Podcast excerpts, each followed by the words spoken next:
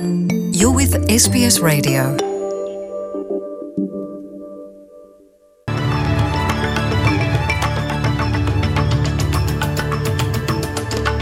ወደ ዝርዝር ዜናዎቹ ከማለፋችን በፊት ርዕሰ ዜናዎቹን እናስቀድማለን።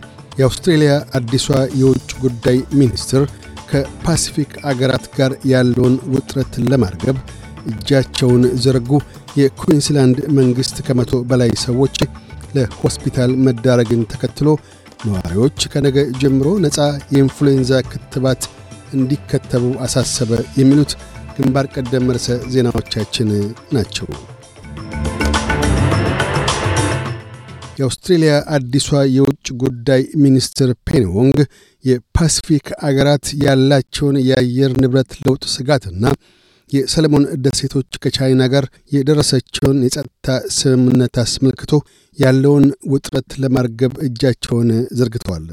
ሚኒስትር ዎንግ የውጭ ጉዳይ ሚኒስትር ሆነው ቃለ መሐላ የፈጸሙት ዛሬ ከቀትር በፊት ሲሆን ከትንሽ ቆይታ በኋላም የአውስትሬልያ፣ ዩናይትድ ስቴትስ፣ ጃፓንና ህንድ መሪዎች በሚያካሄዱት የአራትዮሽ ስብሰባ ላይ ለመታደም ከአዲሱ ጠቅላይ ሚኒስትር አንቶኒ አልበኒዚ ጋር አብረው ወደ ጃፓን ተጉዘዋል።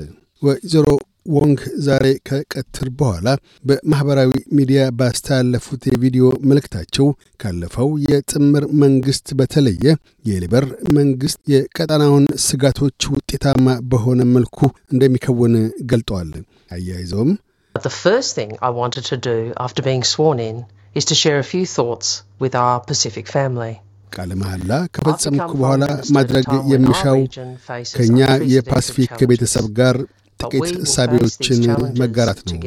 የውጭ ጉዳይ ሚኒስትር የሆንኩት ታይተው የማይታወቁ ተግዳሮቶች ቀጠናችንን ገጥሞት ባለበት ወቅት ነው። ይሁንና እኒህን ተግዳሮቶች በጋራ እንጋፈጣቸዋለን። የጋራ የመንፈስ መነቃቃታችንን አንድ ላይ ለስኬት እናበቃለን።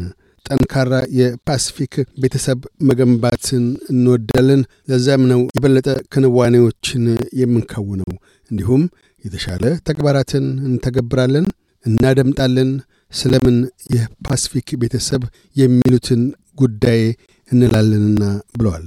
ይህ በእንዲህ እንዳለም አቶ አንቶኒ አልበኒዚ ሰላሳ አንደኛው የአውስትሬልያ ጠቅላይ ሚኒስትር ሆነው ዛሬ ሰኞ ከቀትር በፊት ቃለ መሐላ ፈጽመዋል። አዲሱ የአውስትሬልያ ጠቅላይ ሚኒስትር ቃለ መሐላቸውን ከፈጸሙ በኋላ እምብዛም ሳይቆዩ ከዩናይትድ ስቴትስ፣ ጃፓንና ህንድ መሪዎች ጋር ቶኪዮ ላይ ለሚታደሙበት ስብሰባ አቅንተዋል። አቶ አልቤኒዚ የሽግግር ሚኒስቴር ለማቆም ቃለ መሐላቸውን የፈጸሙት ካምብራ ከሚገኘው ቤተ መንግሥት ከምክትል ጠቅላይ ሚኒስትር ሪቻርድ ማልስ፣ የውጭ ጉዳይ ሚኒስትር ፔኒ ዎንግ በጅሮንድ ጂም ቻልመርስና የፋይናንስ ሚኒስትር ካቲ ጋላገር ጋር በመሆን ነው። ዛሬ ቃለ መሐላ የፈጸሙት ሚኒስትሮች ሙሉ የምርጫ ውጤት ይፋ እስኪሆን ድረስ የሌሎች ሚኒስትሮችን የሥራ ኃላፊነት ደርበው ይሠራሉ። አዲሱ ጠቅላይ ሚኒስትር ትናንት እሁድ ምሽት ባወጡት መግለጫ የስብሰባውን አጋጣሚ በመጠቀም የአየር ንብረት ለውጥና region ተኮር ጠንካራ የውጭ ፖሊሲ አጀንዳ ግብር ላይ ለማዋልም እንደሚጠቀሙበት ገልጠዋል። አክለውም የአራትዮሹ የመሪዎች ስብሰባ አራት ሊበራል ዲሞክራሲ አገራትን አንድ ላይ እንደሚያመጣ ለኢንዶ ፓሲፊክ ድጋፍ እንደሚሰጥና የደቡብ ምስራቅ እስያ አገራትን ማዕከል እንደሚያደርግ መንግሥታቸውም በጤና ጸጥታና የአየር ንብረት ለውጥ ላይ ከአራትዮሹ አገራት ግንኙነት ጋር ተባብሮ እንደሚሠራ አመላክተዋል።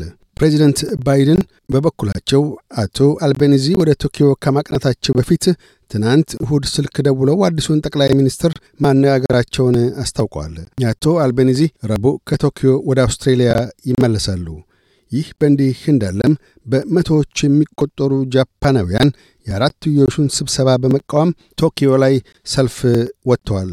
የተወሰኑ የተቃውሞ ሰልፈኞች በጎዳናዎች ላይ ሲተሙ፣ ሌሎች እግሮቻቸውን አጣጥፈው ጦርነት አያሻም፣ ጦርነቶችን ተቃወሙ፣ ጦርነት ለበስ ስብሰባዎችን ክሉ የሚሉ መፈክሮች የተጻፉባቸው ደማቅ ቢጫ ሰደሪያ ለብሰው ተገኝተዋል። ከተቃውሞ ሰልፈኞቹ አንዱ የሆነው ኦታ በዩናይትድ ስቴትስ የሚመሩት የምዕራብ አውሮፓ አገራትና የሰሜን ጦር ቃል ኪዳን አባላት ወታደራዊ ቁሳቁሶችን ለዩክሬን በማቀበል በሩሲያና ዩክሬን መካከል ግጭቶችን አባብሰዋል፣ ቀባዎችን በሩሲያ ላይ ጥለዋል። እኒህ ሁሉ ግጭትን አይገቱም ከማባባስና እንዲራዘም ከማድረግ በስተቀር እንዲህ ያሉ ድርጊቶችን ይቅር አልልም ብሏል። የምዕራብ አውስትሬልያ ፕሬምየር ማርክ ማክጋዋን ፒተር ዳተን አዲሱ የሊበራል ፓርቲ መሪ ለመሆን ብቃት የላቸውም አሉ። የኩዊንስላንዱ የሊበራል ምክር ቤት አባል ድል ተነስተው ከፓርቲ መሪነታቸው በወረዱት የቀድሞው ጠቅላይ ሚኒስትር ስኮት ሞሪሰን ምትክ የሊበራል ፓርቲ መሪ ሊሆኑ ይችላሉ ተብሎ እየተነገረላቸው ይገኛል።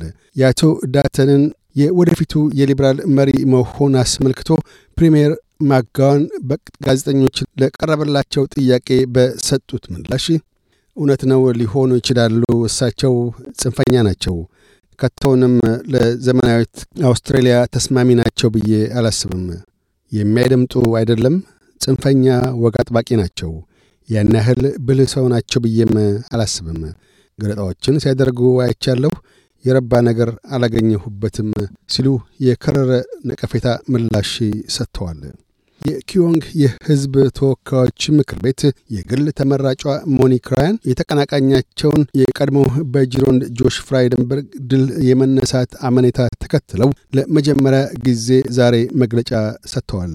ዶክተር ራያን ከፍራይደንበርግ የድል መነሳት አመኔታ የስልክ ጥሪን እንዳልጠበቁም ገልጠዋል። በአዲሱ የምክር ቤት ውክልናቸውም በአየር ንብረት ለውጥ ላይ ተገቢ እርምጃ እንዲወሰድ ከአዲሱ መንግሥት ጋር በመናገር የድርሻቸውን እንደሚወጡ ተናግረዋል። የአውስትሬልያ የምርጫ ኮሚሽን ሌበር ፓርቲ የራሱን ችሎ መንግሥት ለማቆም ወደሚያበቃው ድል መቃረቡን ገለጠ። የምርጫ ኮሚሽን ባካሄደው የድምፅ ቆጠራ 75 ወንበሮችን ማግኘቱን አስታውቋል።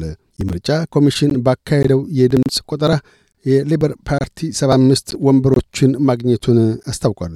አስር የግል ተመራጮችና ሦስት የግሪንስ ፓርቲ አባላትም ለሕዝብ ተወካዮች ምክር ቤት አባልነት እንደሚበቁ ተጠቁሟል። ጠቅላይ ሚኒስትር አንቶኒ አልቤኒዚ ዛሬ ረፋዱ ላይ ውጤቱ ተቆጥሮ እስከሚያበቃና በይፋ እስከሚነገር ድረስ ከወዲሁ ለመንግሥታቸው ድጋፍን ከሚሰጡ የግል ተወዳዳሪዎችና የፓርቲ መሪ ጋር መናገራቸውን ተናግረዋል። የኩዊንስላንድ መንግሥት ከነገ ጀምሮ ነፃ የኢንፍሉዌንዛ ክትባት እንደሚሰጥ አስታወቀ። ይህንም እርምጃ ለመውሰድ የተነሳሳው በርካታ ቁጥር ያላቸው ነዋሪዎች ለኢንፍሉዌንዛ መገለጣቸውን ተከትሎ መሆኑን ጠቅሷል። ፕሪምየር አነስቴዥያ ፓልሺ ክትባቱን ለመከተብ መመዘኛዎችን የሚያሟሉ ሐኪሞቻቸውና መድኃኒት ቤቶች ዘንድ በመሄድ በሚቀጥሉት በርካታ ሳምንታት ውስጥ መከተብ እንደሚችሉ ተናግረዋል። ኩዊንስላንድ ውስጥ ባለፈው ሳምንት ከመቶ በላይ ሰዎች በኢንፍሉዌንዛ ተይዘው ሆስፒታል ገብተዋል። የኩዊንስላንድ ጤና ሚኒስትር ኢቤት ዳት በሚቀጥሉት ሁለትና ሦስት ሳምንታት ውስጥ ከአራት መቶ ወይም አምስት መቶ በላይ ሰዎች በኢንፍሉዌንዛ ሳቢያ ለሆስፒታል ሊዳረጉ እንደሚችሉ ዳታዎች የሚያመለክቱ መሆኑን ተናግረዋል።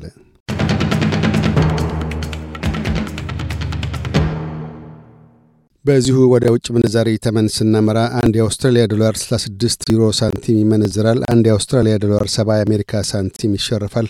አንድ የአውስትራሊያ ዶላር 36 ኢትዮጵያ ብር ከ19 ሳንቲም ይዘረዝራል።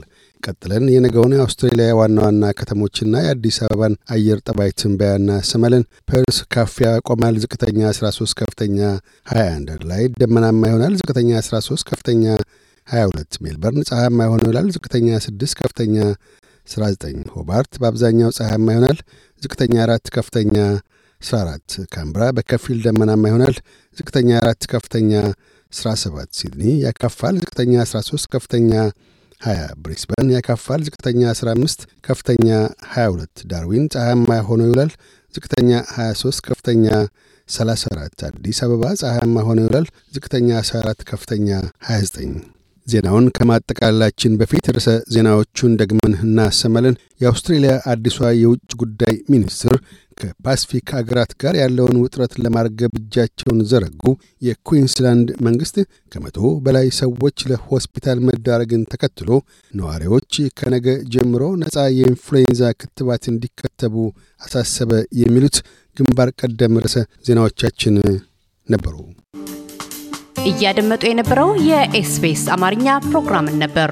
የፕሮግራሙን ቀጥታ ስርጭት ሰኞና አርብ ምሽቶች ያድምጡ። እንዲሁም ድረገጻችንን በመጎብኘት on demand እና በ SBS Radio mobile app ማድመጥ ይችላሉ።